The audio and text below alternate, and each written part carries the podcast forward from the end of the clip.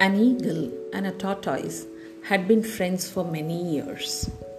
One day, the eagle said to his tortoise friend, You know, friend, it's so bad that you're so small and slow.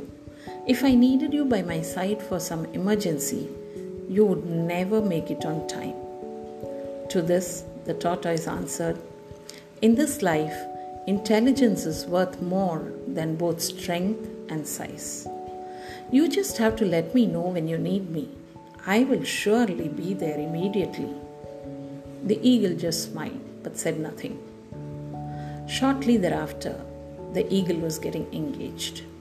He sent a vulture to the tortoise to give him the news and to ask him to be by him. The tortoise thanked the vulture for bringing the news and told him Fly back to the eagle and tell him that I will soon be coming to be with him. And then, if you do not mind, please come back because I will want to get some presents ready and I will put it all in this handbag and keep it here. In case you and me don't get to meet, just take along this handbag. I will find my way.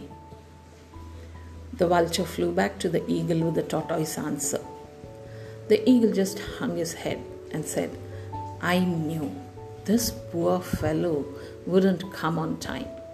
And even when he insists that in this life intelligence is more important than size or strength, I know those are just empty words. Anyway, I'm curious about the handbag he spoke of. Could you please go and get it for me? So the vulture flew back to the tortoise's cave he found the handbag just outside, took it, and brought it to the eagle. You see, said the eagle with a sad smile, the tortoise is still not here, and I know he will not be able to come on time. Hardly had he finished his sentence, the tortoise stuck its head out of the handbag.